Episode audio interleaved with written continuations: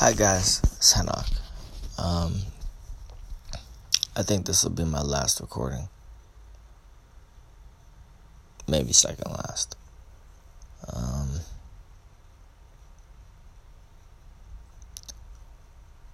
the recording that I attempted to make today was actually awesome. It didn't record. Um, and after saying everything, I feel like not saying everything again. Um, what can I say? Uh, the last, the first part was a reflection on the last six weeks. Um, and what I feel I have become, and the inability of me to not be allowed to be me and still achieve certain things. And to be rejected not off of merit. Um, and to be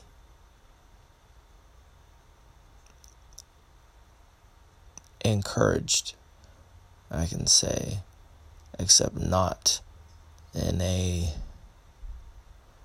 way that was conducive for me to do something. I'll say. Um, you can lead the horse to water, but you cannot make him drink, is what they say. And so, I felt like I wasn't really being led you know, in a respectful way. human beings have free will and have the choice to choose. And so that I felt had to be respected. Um, and, you know, a true and open discussion of certain things would have sufficed, except the situation would not allow for that, at least not at the time. In any case, in the last six weeks, um, I felt certain things have been uh, exaggerated or, you know, uh, taken out of context and I've had to endure some pretty rough moments. I felt unjustly and unnecessarily. Anyway, uh, what I wanted to say was really um, that, you know, everything happens for a reason and it happens its own way. Um, my deadline was, you know, well, this is what I really was started with. You know, Ramadan ends in five days. And tonight was supposed to be the night that I go to the mosque for the night of power. And, you know, I felt like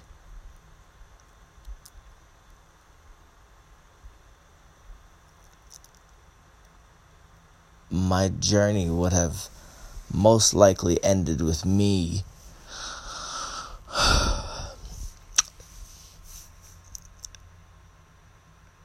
you know probably taking shahada in a way where I would do it on my own terms. And I wouldn't be forced and I wouldn't have to be, oh, you need to do this unless, or it can't work. For me, I always felt like the more research I did within the last six weeks, and it's not that I never knew about Islam before I did, I read the Quran. I know I grew up with Muslims my entire life. So I felt that I would be able to come on my own. And I felt that I would be without pressure to do so. There was a time where I felt that, you know, if the girl was the right girl and, you know, she had fit all the requirements, you know, as a, as a person, as a human being, first. And if this was something that needed to happen for us to be together, I would do it. I would want. What I had always envisioned was I wanted to meet someone that didn't require me to do it. And then I would be able to do it on my own. Anyway, there's something about being forced. Anyways, so, you know, if I needed to do it, I would do it. Not for not because I was asked in the sense or because this was the truth or I needed to do it. And you know, in a kind of force forced kind of way or as a requirement kind of way that I would be allowed to explore on my own terms and feel like I wasn't forced. The last six weeks, what I've researched, the more I researched, the more it sounded like Christianity, man. The more Islam that I read, uh, the more it sounded like Christianity you know, it started to become seamless to me. Like there was no difference. You know, the stories are the same, people are the same, slight differences, nothing major. And I was like, oh, okay. It wasn't, it wasn't so, uh, you're doing something different now. That I didn't really feel that, and um,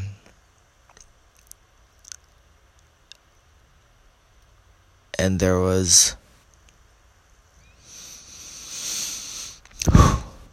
a few moments where I was continuing to explore, to pray, uh, I want. I felt like I should be able to recite the prayers in Arabic, you know, and then pray five times a day, and fast, and night of power, and while you're involved, I'll say you're supposed to do it for yourself. And I knew that from the beginning. And if I didn't have a reason necessarily, you know, if I didn't have a reason for me, I most likely wouldn't have done it. For me, uh, I explored Islam before. And someone said a person I was interested in, you know, was afraid of certain things and you know the research that I was able to do I didn't get all of the surahs but uh, I read them. And it says about Christians and Jews and going to heaven. And they will and Muslims. And it's not necessarily only about your faith, it's about who you are and what you do. And only God knows. So human beings don't get to decide, and not on faith, uh, not on yeah what you practice. So I was happy to hear that. I read it. I had I had the the sort of save. I don't know where I found it now. Had it, uh, and then I read on uh, how the Islam views you know people of the book. You know Christians and Jews. Ahl al Kitab. Um, and it was something like oh and then you know interfaith marriage where a muslim man can marry a christian a jew or a muslim that believe uh, except it is not explicitly written where a muslim woman can marry a non-muslim man. It only says that and it uses the same word for both in both genders. It says mushkirun, which means idolater, or those that practice polytheism, that don't believe in one God. Except it also says that Jews and Christians believe in one God and don't practice shirk, associating other things with God. So, for a religion that is gender neutral, it should be equal on both sides. A Muslim man can marry a Christian woman or a Jewish woman, and a Muslim woman should be able to marry a Christian or a Jewish man that believes. I do. Now, the issue, from what I read, was not necessarily about faith except the society at the time in the 7th century had something called it was more patriarchal then than it is now which means that the man would run would be the one that would be more dominant or influential in the marriage.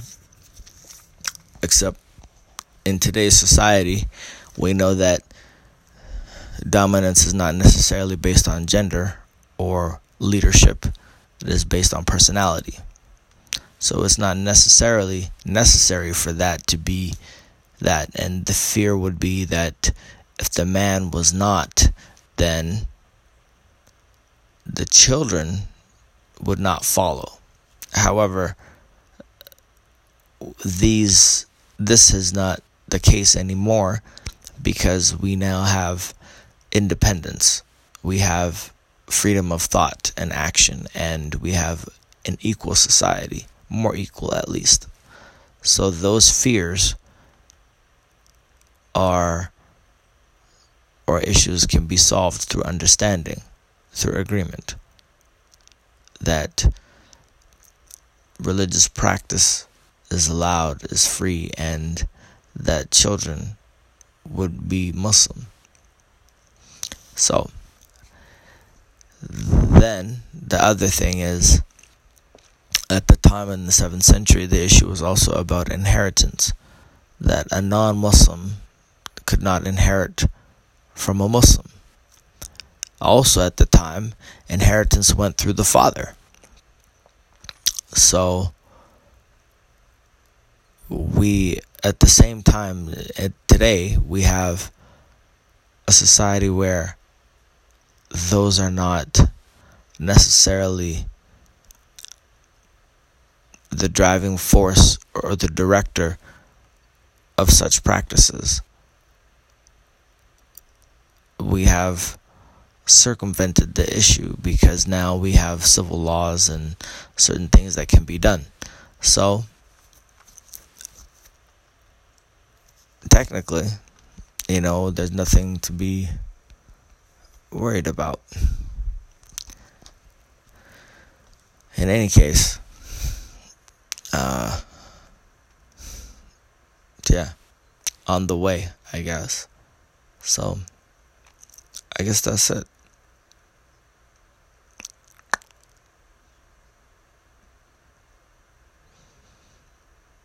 I think today will be the last one. I don't know if I'm to be, I don't know if I'm going to fast for the next five days. Or if I'm going to go to the mosque tonight.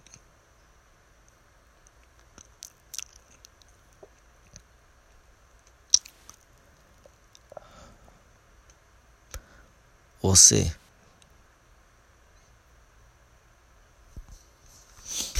Mm, keep your head up.